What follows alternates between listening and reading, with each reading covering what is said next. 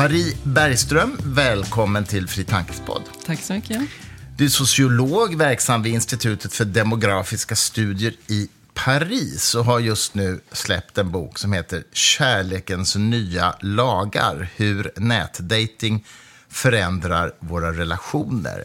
Ja, det här är ju ett ämne som många intresserar sig eh, för i vår samtid förstås. Men innan vi pratar om ämnet och, och den här boken som du nu kommer med så vill jag börja en annan ände. Hur hamnade du i Paris?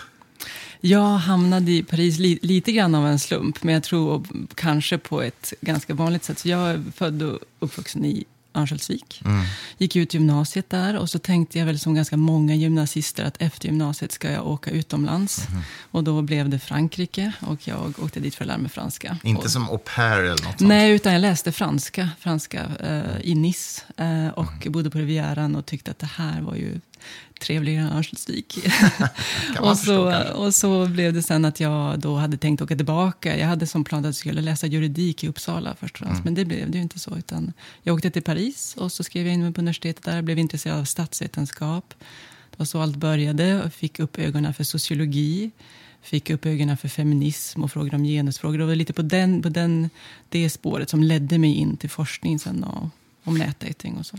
Var det, var språk, alltså, talade du franska så bra så att det inte var svårt att plugga på franska? Nej, det var jättesvårt i början. Det var lite, jag, jag skrev in mig på universitetet och tänkte att men nu, nu kanske jag lär mig skriva och läsa bättre så får vi se om jag klarar tentorna. Mm. Det var liksom fortfarande lite grann ett språkprojekt för mig att jag skulle lära mig franska. Uh, men det gick ganska det gick bra så att jag fortsatte och, uh, och sen blev jag kvar. Sen så uppskattar jag väldigt mycket nu att bo i Paris eller att bo i, en storstad. Så, så att, Eh, så det blev min hemstad. Mm. Hur länge har du bott i Paris?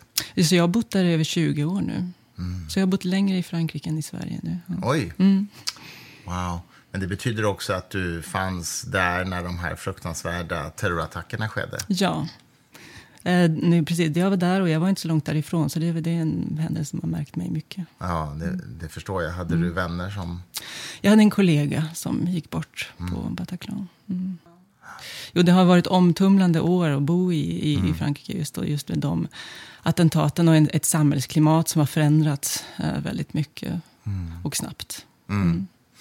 Hur upplever du eh, så att säga de högerpopulistiska rörelserna i Frankrike? Märker du av det något liksom i bekantskapskretsen eller ja, så? Um, ja, så det är ju, egentligen kan jag inte säga att jag märker av det i bekantskapskretsen, för alla lever ju lite grann i sin bubbla. Och jag mm. tror att det är extra starkt i Frankrike, för det är ett oerhört segregerat samhälle. Så när man är som jag, alltså jobbar som forskare i Paris, då har man ju faktiskt inte så mycket kontakt med andra människor som röstar på extremhögern. Mm. Däremot så köpte jag ett sommarhus ute på landet för tre år sedan, uh, i Ardennerna, som är en ja, det är ju inte en särskilt rik bygd, utan det är en ganska, ja men det är en avindustrialiserad arbetarklassbygd. Mm. Och där nu, mina nya grannar, så kommer jag i kontakt med det. Och då skulle jag säga att alla mina grannar röstar på extremhögern. Alla? Ja, det skulle, ja, i princip. Det är alltså en överväldigande majoritet. Och där, där märker man också så tydligt, det här, det här stället ligger alltså två timmar bort ifrån Paris och det är som en helt annan värld. Man har helt andra politiska referenser och så vidare. Intressant. Alltså. Mm. Har, har, du liksom diskuterat med dina grannar någonting om politik? Kan man göra det? Jo, men det gör man. Man diskuterar, tror jag, kanske eh, lättare politik i Frankrike än, än, än, i, än i Sverige. Och det finns ju liksom en väldigt stark bild där av att, ja, men, att Frankrike är ett land som håller på att förändras och att eh, mycket, mycket känns hotat, jobb och välfärd och så vidare. Och att det är ett problem just med invandring. Det blir ju väldigt fokus på mm. det.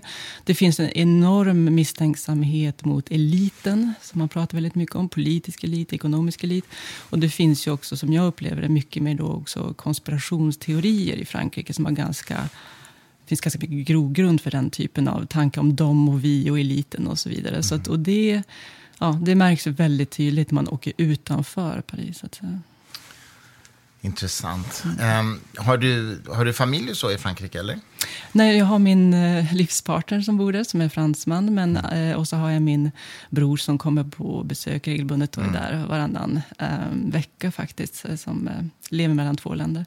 Men annars så är min familj kvar i Sverige och i Örnsköldsvik. Mm. Mm. Jag förstår. Okej, du har alltså skrivit en bok om kärlekens nya lagar, datingkulturen. Hur, ehm, hur kom det sig att du liksom ville fokusera på det som sociolog just? Ja, alltså jag, jag, jag, ramlade in lite på ämnet faktiskt. För att jag, när, jag, när jag då hade fått klart för mig att jag ville forska, då ville jag studera sexualitet och intima relationer. Mm. Och sen så var det väl lite mer osäkert om liksom vilken vinkel jag skulle ta på det hela. Och då var det helt enkelt så att när jag började, det här var alltså 2007, så det är ju över 15 år sedan. Och då 2007 så publicerades alltså motsvarigheten ja, till SCBs stora enkäter. De gjorde en stor enkät och de visade att redan eh, då så var det en stor andel fransmän som hade använt de här dating-sajterna var det då på den tiden. Mm. Eh, och då fick jag upp ögonen för det, för det var ju nytt. För jag menar, om man tänker alltså, apparna och datingsajterna, det är ju kontaktförmedling i mm. grunden. Eh, och kontaktförmedling har ju funnits länge. Det är ju kontaktannonser, äktenskapsmäklare och så vidare. Men det har ju alltid varit väldigt tabu och marginaliserat. Och så helt mm. plötsligt kommer de här digitala apparna. Och redan då så såg man att det här var ju någonting som förmodligen skulle bli stort. Så det var som en, ja, det var en möjlighet då att titta på de ämnen som intresserade mig. Alltså sex och kärlek, intima relationer, genusrelationer. Men att göra det genom linsen av nätdating. Mm. Uh, och det är jag glad att jag gjorde, för det, jag tror att det är en ganska bra lins. Jag tror att man ser mycket av stora förändringar inom våra kärleksliv om man tittar på det genom nätdating. Så att, Okej, okay, om du skulle försöka beskriva då eh, vad är de stora skillnaderna i detta nu jämfört med för 20 år sedan? Mm. Alltså först och främst eh, så kan vi ju konstatera att det har blivit stort. Mm. Eh, de, om man tittar på de par som har träffats eh, senaste tiden till exempel. Så i Sverige så är det ju då det största sättet nu att träffas på. Det är nästan en tredjedel av alla svenska par som har träffats de senaste åren som gjorde det genom nätdating. En tredjedel? Ja, nästan. Det är 30 procent. Eh, så mm. det, och det har ju gjort då att då har ju nätdating liksom gått om andra vanliga sätt att träffas mm. på. Alltså, på jobbet eller inom studierna, genom vänner och bekanta som då är ju fortfarande viktiga mötesplatser, men mm. de, de, har ju blivit mindre. Och vissa sätt att träffas som har varit stora, till exempel att träffas på dans, det var ju ett av de största och mm. vanligaste sätten. Idag så är det bara 6% som träffas på krogen eller på en klubb. Mm. Så att det har ju hänt väldigt mycket. Så jag skulle säga det första är ju då att det, det är ett nytt sätt att träffas på. Det har blivit väldigt stort och det har ju gått ganska fort egentligen. Mm. Men du säger 30 procent och mm. sen så 6 procent mm. på krogen. Resten då? Det är fortfarande majoritet ja, kvar. Ja, men precis. så det är ju, ibland så får, så får man bilden av att nätdating skulle liksom ha blivit eh, majoritet. Ja, majoritet. Mm. Men så är det ju inte. Men som sagt, att säga att 30 procent träffas på nätdating, det är ju ändå 70 procent som träffas någon annanstans. Mm. Eh, så man träffas helt enkelt, om, om man tar topplistan, liksom, mm. så då är alltså nätdating dating. Sen så kommer genom eh, jobb och studier, genom vänner och bekanta. Mm. Eh, sen kommer då annan internetmiljö. Man kan ju också träffas genom att spela på nätet mm. eller Instagram. Sen kommer på krogen och på klubb, eh, på en privat fest. Mm. Och sen kommer vi till såna här mötesplatser som börjar bli riktigt ovanliga. Alltså föreningslivet, kyrkan mm. etc. Ja. Ah, okay, jag mm. förstår. Intressant. Ser du några tydliga skillnader mellan Frankrike och Sverige då, eftersom du känner de två miljöerna så att säga? Jo, men jag tror att det, alltså det som jag tycker är uh, största skillnaden där kanske har att göra med hur man liksom ser på nätdating och den debatt som finns. Jag tror att det, jag tror att det finns en väldigt kritisk diskurs mot nätdating i Frankrike. Det finns i Sverige också, men den har varit väldigt stark och inflytelserik i Frankrike. Så att på ett sätt har det nog tagit lite längre tid i Frankrike för att det ska bli lite större. Jag tror att det har varit tabubelagt mm. eh, mycket längre eh, än i Sverige. Och eh, att eh, jag tror möjligt också att man kanske är lite mer fäst fortfarande vid de klassiska romantiska idealen i Frankrike. Det kan låta eh, stereotypt, men jag tror faktiskt att det är så. Att det, att det finns en stor kritik mot att eh, ja, man skulle då söka sig till ja, särskilt kritik mot att man söker sig till marknaden, att man använder sig av en, en, liksom privata företag för att träffa någon. En sån liksom marknadskritik som har varit mm. ganska stark i Frankrike. Och den tycker inte jag att man känner av så mycket i, i Sverige. Det finns förstås den kritiken också, men den, ja, den är väl inte lika stark kanske. okay, men det har alltså ökat, själva procenten som träffas på det här sättet har ökat. Det, det, det är ju alldeles uppenbart. Men mm. finns det något annat, mer subtilt, som har förändrats i, i liksom hur man ser på själva kärleksrelationsprocessen, så att säga? Ja, alltså den... den för, absolut, för 20 år sedan alltså? Ja, precis. Jag tror att, alltså, jag tror att vår syn på parbildning håller på att förändras väldigt mycket och kärlekssynen också. Och jag tror att det har att göra med, och det är ju någonting som jag trycker väldigt mycket på i boken. Mm. För att jag tror att när man pratar om nätdating, så i min mening så fäster man sig ofta inte vid det som jag tycker är den absolut största förändringen.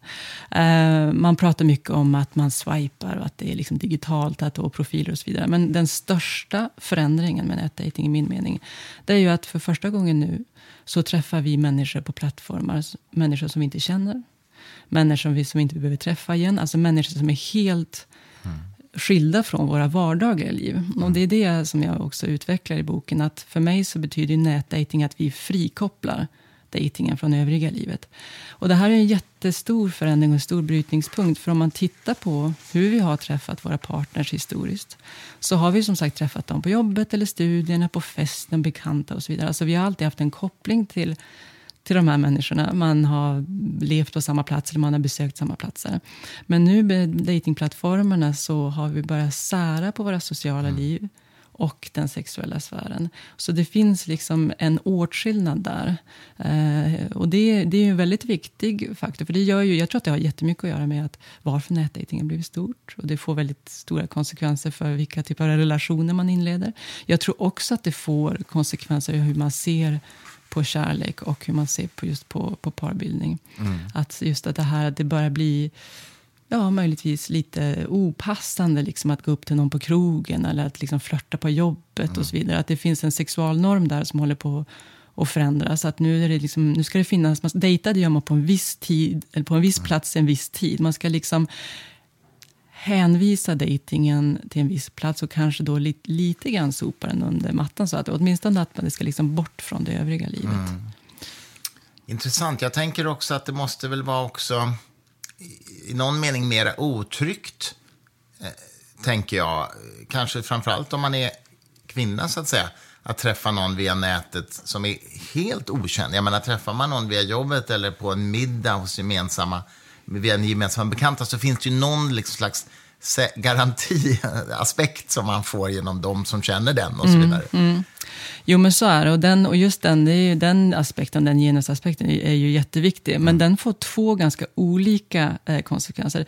För det första så är det ju så, det säger ju nätdejtare själva, så att, säga, att man det anses ju vara potentiellt farligt att träffa någon, att man tycker att det är lite olustigt första gången. Mm. Och det är ju många kvinnor som antar liksom, vissa typer av säkerhetsåtgärder, att man mm. bestämmer sig för att träffas på ett visst sätt och så vidare. Man kanske säger till en kompis att man har en dejt liksom, och så vidare. Så, och det belyser ju verkligen att det finns liksom en, kanske ett obehag kring det, eller åtminstone att man, man känner sig utsatt. Så, det, så är det absolut. Men det som jag ser väldigt tydligt i min forskning också är att det finns en tjusning i nätdating, särskilt hos kvinnor, också för att det är Mm. Frikopplat från övriga livet. För det är ju fortfarande så att kvinnors sexualitet bedöms annorlunda än mäns, mm. och ofta hårdare.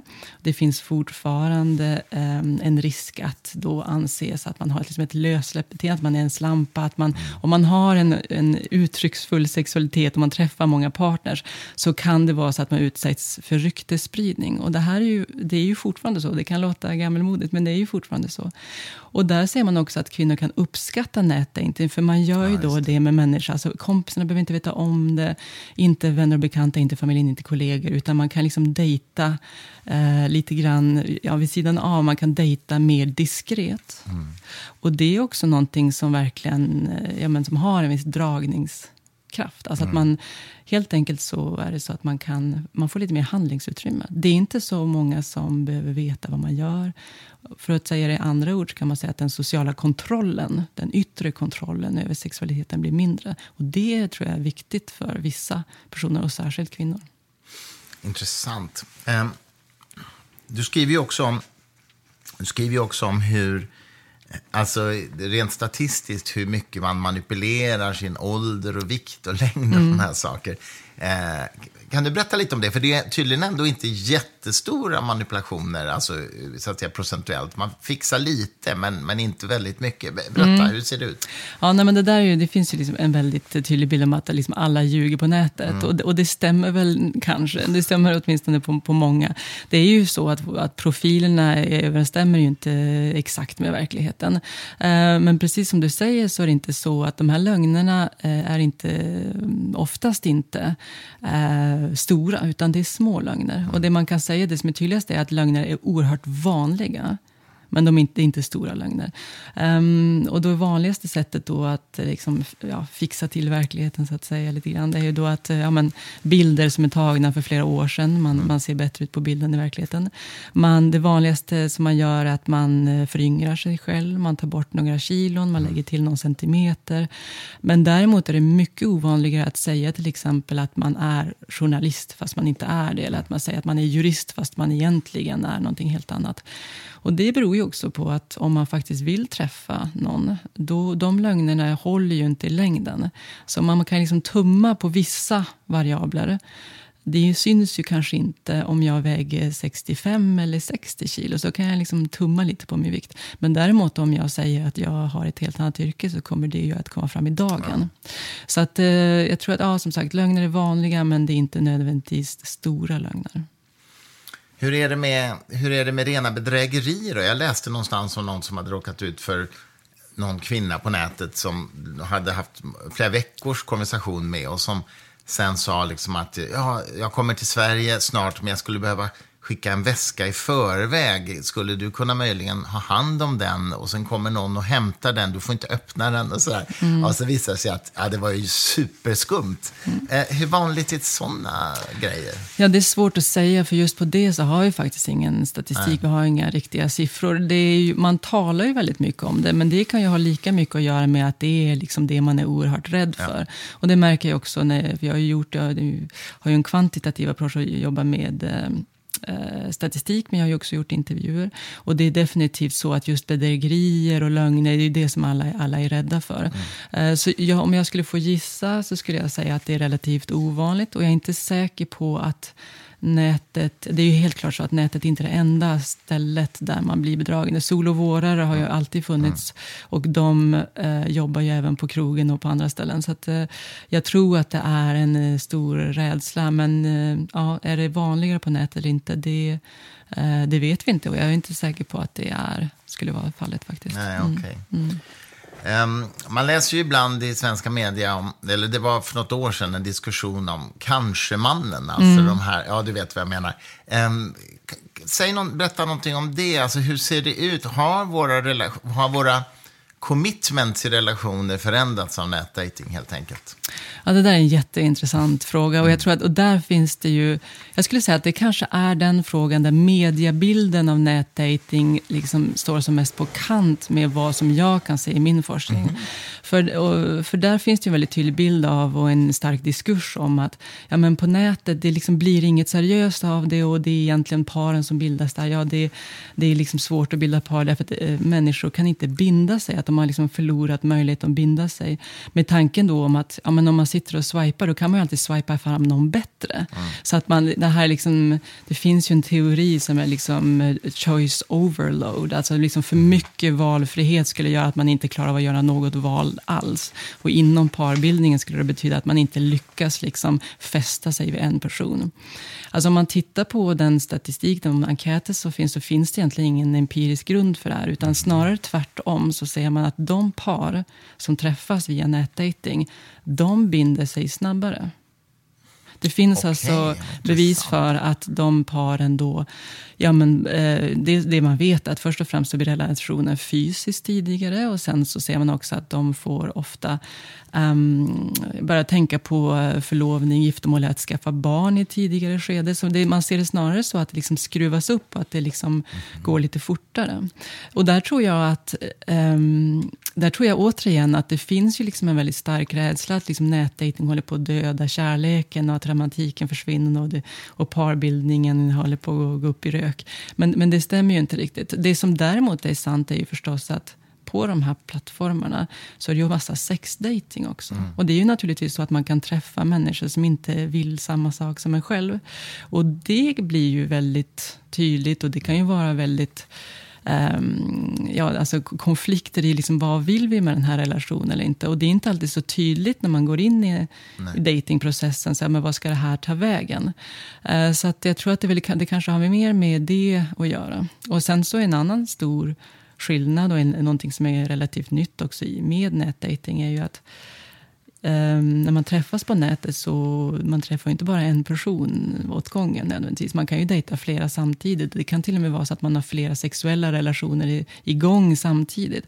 Så helt enkelt så är det så att våra relationer inte är exklusiva om man säger så från början. Man, uh, och, det, och det kan ju vara förstås uh, obekvämt och det kan ju upplevas som uh, att um, ja, det är en process som man är mer eller mindre bekväm med. Och så vidare. Mm. Men så att den korta svaret är att eh, det, den här liksom bilden av att man inte idag, att man liksom bara har kanske-förhållanden, den tror inte jag stämmer faktiskt. Intressant. Mm. Har du någon liksom underliggande teori då till varför det inte är så, utan att det till och med går fortare, mm. säger du. Att mm. man liksom binder sig på riktigt och börjar tänka på giftermål och barn. Så mm. Vad skulle förklaringen kunna vara till det, tänker du?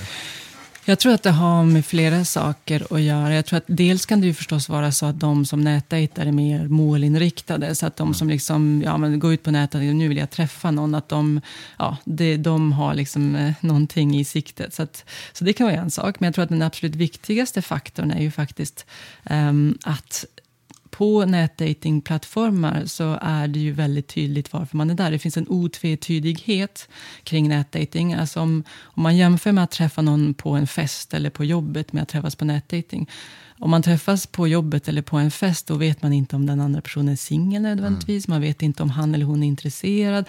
Det tar ganska mycket tid och det här är en lång process. Liksom. Eh, Medan om man träffas på nätet så vet man ju varför man är där. Eh, det finns väldigt tydligt ramverk för hela den här processen. Och jag tror verkligen att det är så att när det här ramverket är tydligare och också att det är mindre risk för att tappa ansiktet och göra bort sig, så, då går saker mycket snabbare. Mm. Alltså det finns mindre osäkerhet på det sättet.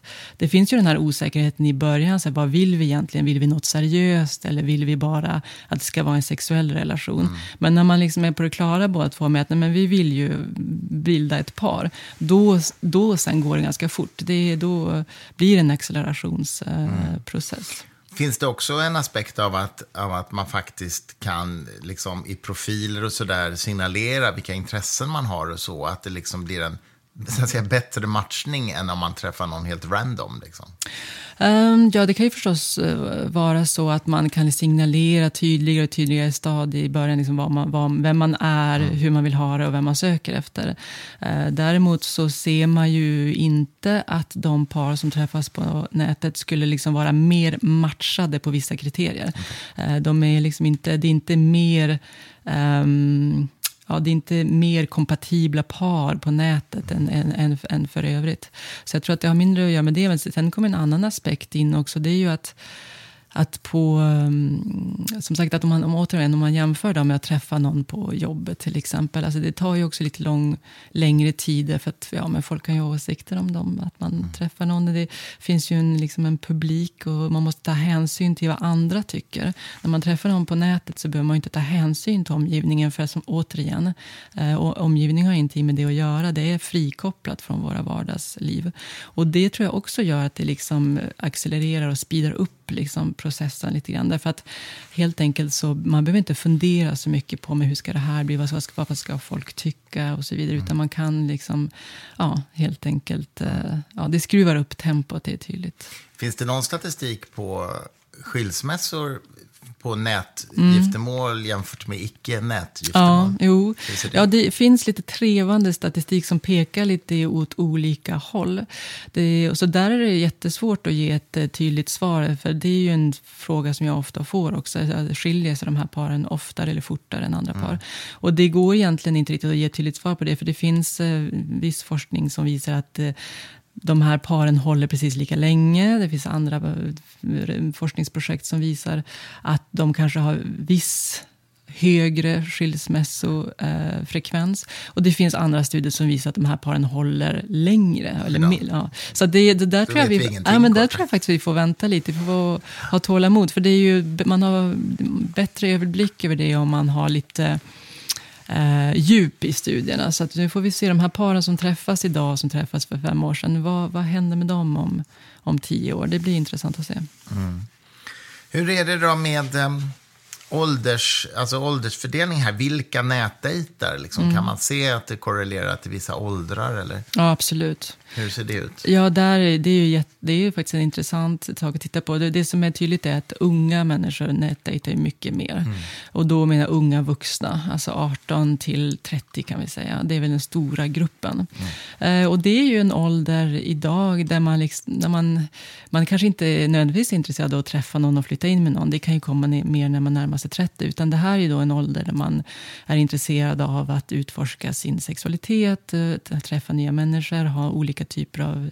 relationer och så vidare. och Så vidare. Så det är ju liksom en, ett utforsknings, en utforskningsperiod och där, och det tror jag har ja, det är mycket att göra med att varför nätdating är så stort bland unga. Det är ju förstås att det är ju plattformar där det är många singlar. Ja. Eh, det är en ålder där man är ofta singel, men det är ju också så att det är en ålder där man är väldigt intresserad av att dejta, träffa, träffa nya människor. Ja.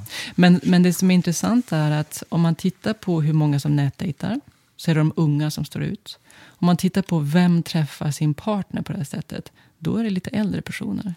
Det betyder att idag, de par som bildas på nätet är oftast andra eh, paret. Om man säger en, an, en an, andra relation eller tredje relation. Alltså man, ofta så träffar man inte sin första partner på nätet. Mm. Utan det är när man har skilt sig och när man har separerat som man träffar sin nya partner på nätet. Mm. Så det man kan säga om det är ju då att ja, men, unga vuxna än idag har massa olika möjligheter för att träffa nya människor.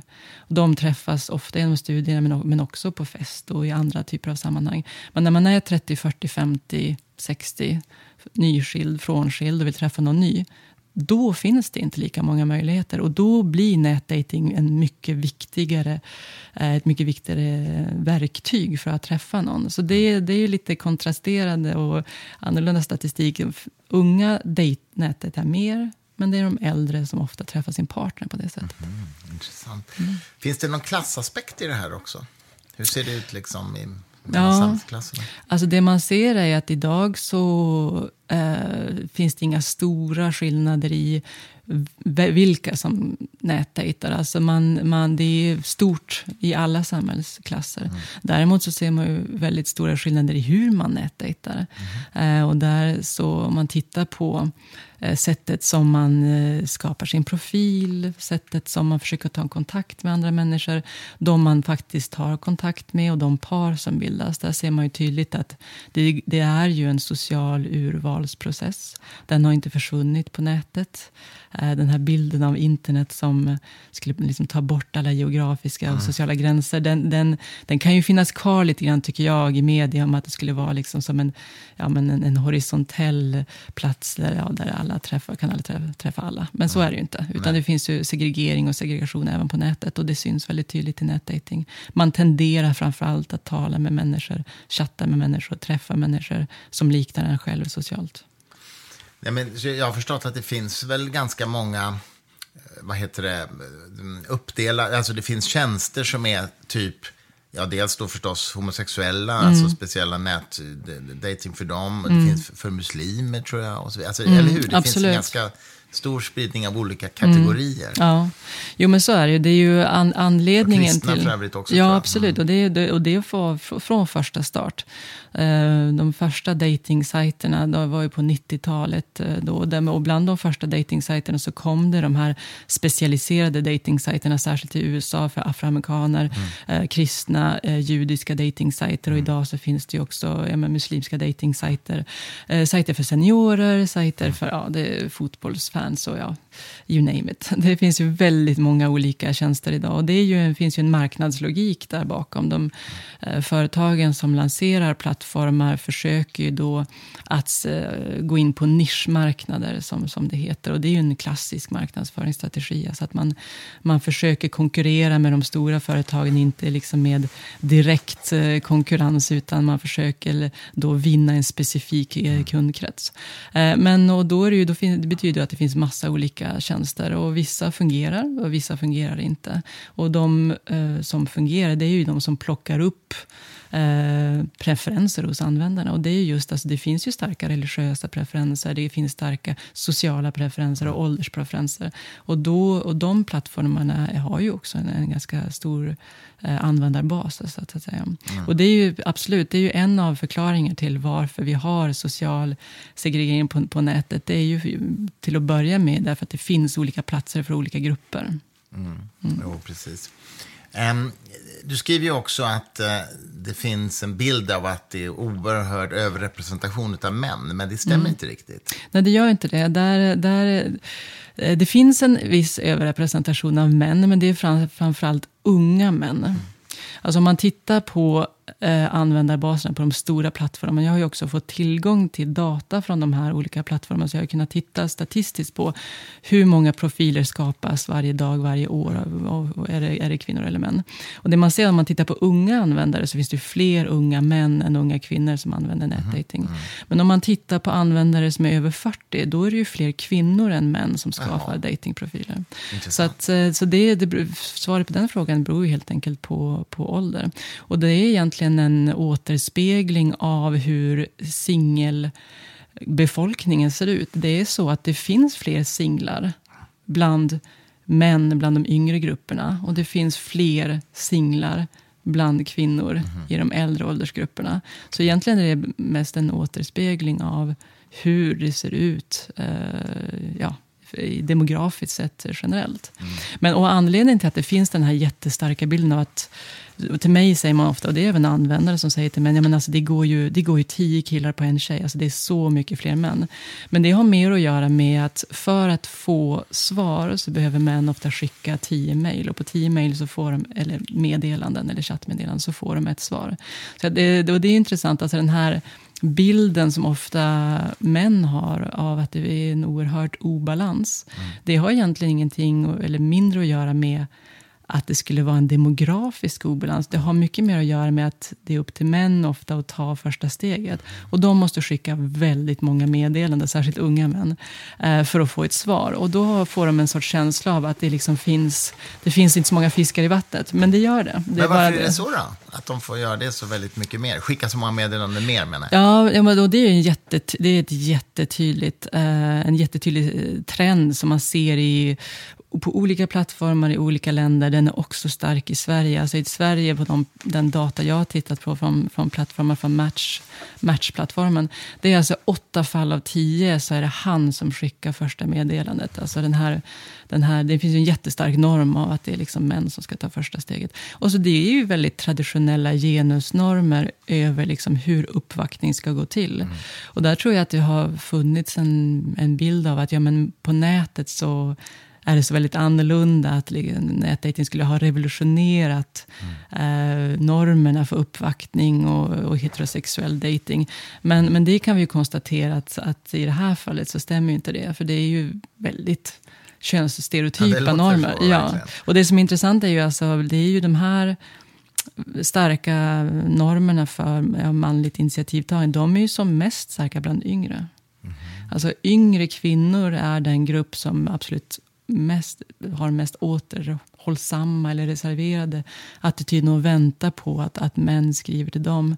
Medan äldre kvinnor kan vara mer initiativuttagande. Så att det är inte nödvändigtvis så att den yngre generationen är den mest normbrytande generationen. Det där är ju superintressant. Man skulle ju vilja tro kanske annars att liksom yngre människor är mer moderna och inte mm. lika bundna av könsstereotypa normer. Men så är det alltså inte uppenbarligen. Nej, och det har ju också att göra med alltså en, en anledning till att yngre kvinnor eh, ofta väntar på att, att, få, ja, på att få bli kontaktade eller att de inte tar initiativ själva.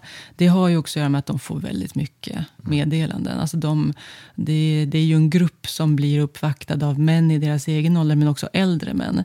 Så på ett sätt kan, också, kan man säga att de nästan också lite anpassar sig till situationen. Att de behöver inte ta initiativet för de får så väldigt mycket eh, kontaktförsök.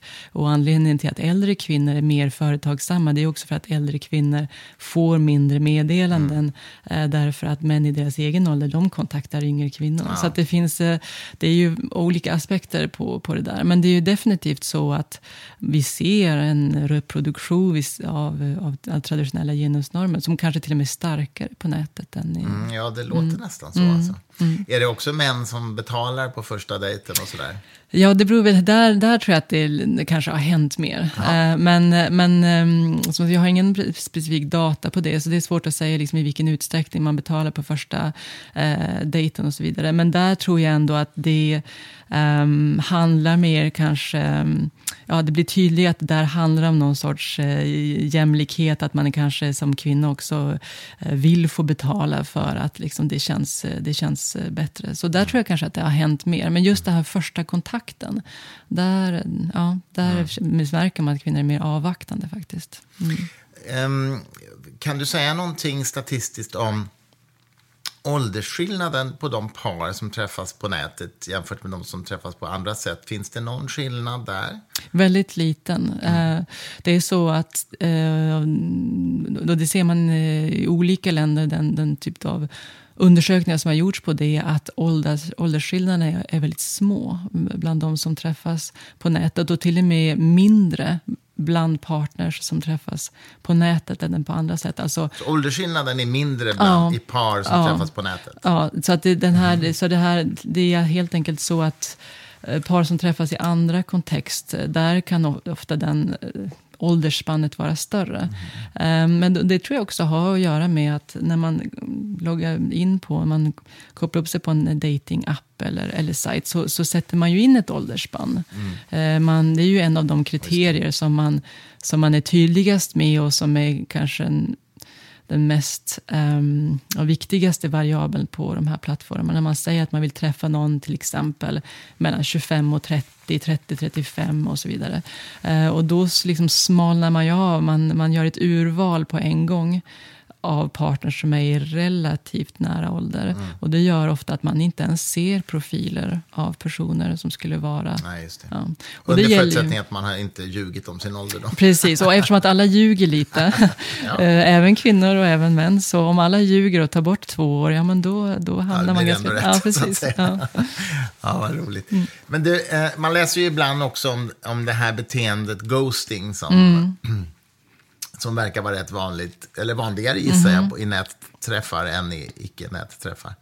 Ja, och där tror jag det har ju väldigt mycket att göra med det som vi var inne på mm. eh, eh, först. Alltså att det som är specifikt med de här plattformarna är ju att det finns ingen koppling till ens vanliga liv. Man kan med... inte göra så riktigt om Nej, man träffas man på en middag Exakt. med vänners vänner och sådär. Nej. Ju... Man skulle kunna göra det, men det skulle ju vara väldigt apart. Alltså ja, det skulle ja. det skulle ju, och då skulle ens vänner liksom säga, men vad håller du på med?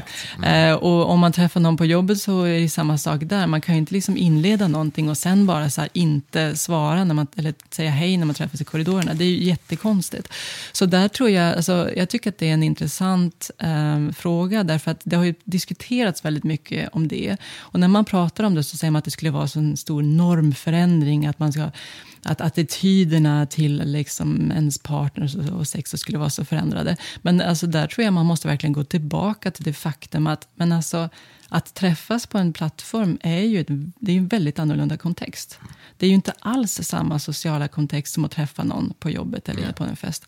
Så alltså, det är ju väldigt tydligt att eftersom att dejtingen är frikopplad från övriga livet så får ju mycket mindre konsekvenser. Ja. Och det betyder två saker. Ett, man går lättare in i sexuella relationer. Det ser man ju väldigt tydligt att det är ju lättare att sex dejta på nätet. Just att det är inte en kompis kompis. Man behöver inte fundera så mycket, men får det här konsekvenser? Nej. Hur ser det ut? Och så vidare. Och det gör att man, man inleder lättare sexuella relationer. Men det betyder naturligtvis också att man avslutar sexuella relationer lättare. Och man kan ju då gå upp i rök och det får inga konsekvenser. Man liksom kommer undan med det.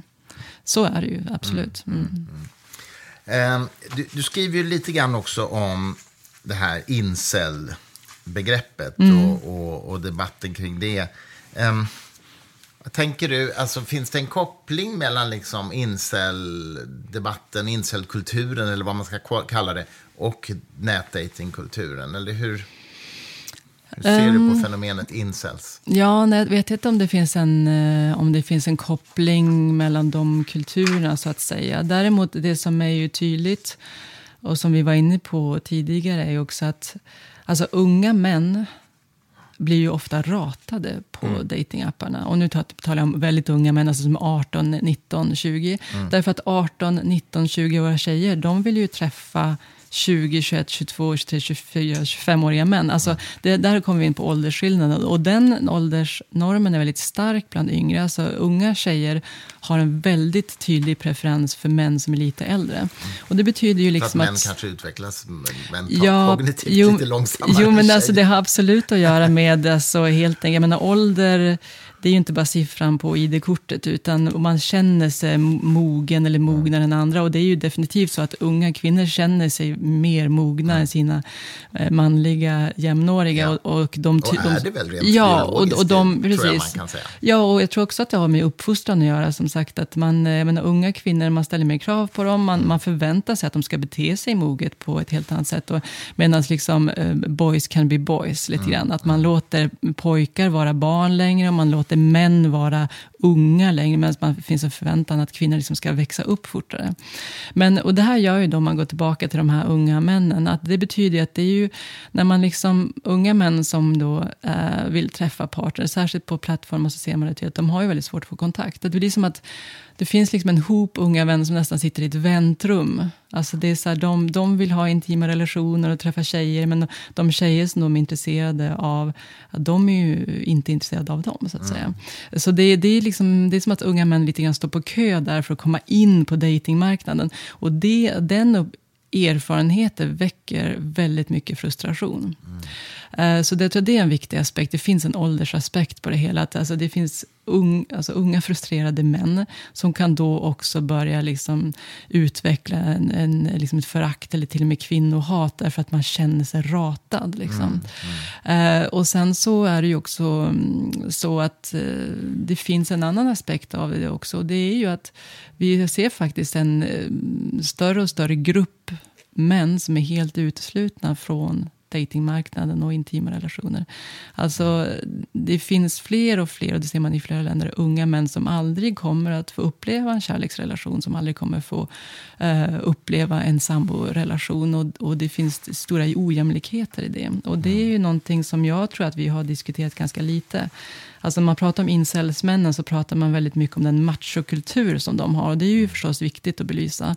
Men det finns liksom en sociologisk, demografisk fråga i grunden som också handlar om att det finns idag en grupp män som faktiskt inte har tillgång till intimitet. Mm. Uh, och jag tror att man måste också diskutera det, för jag tror att det är där det här kvinnohatet kommer ifrån. Därför att i grunden så är man också ratad. Ja. Mm.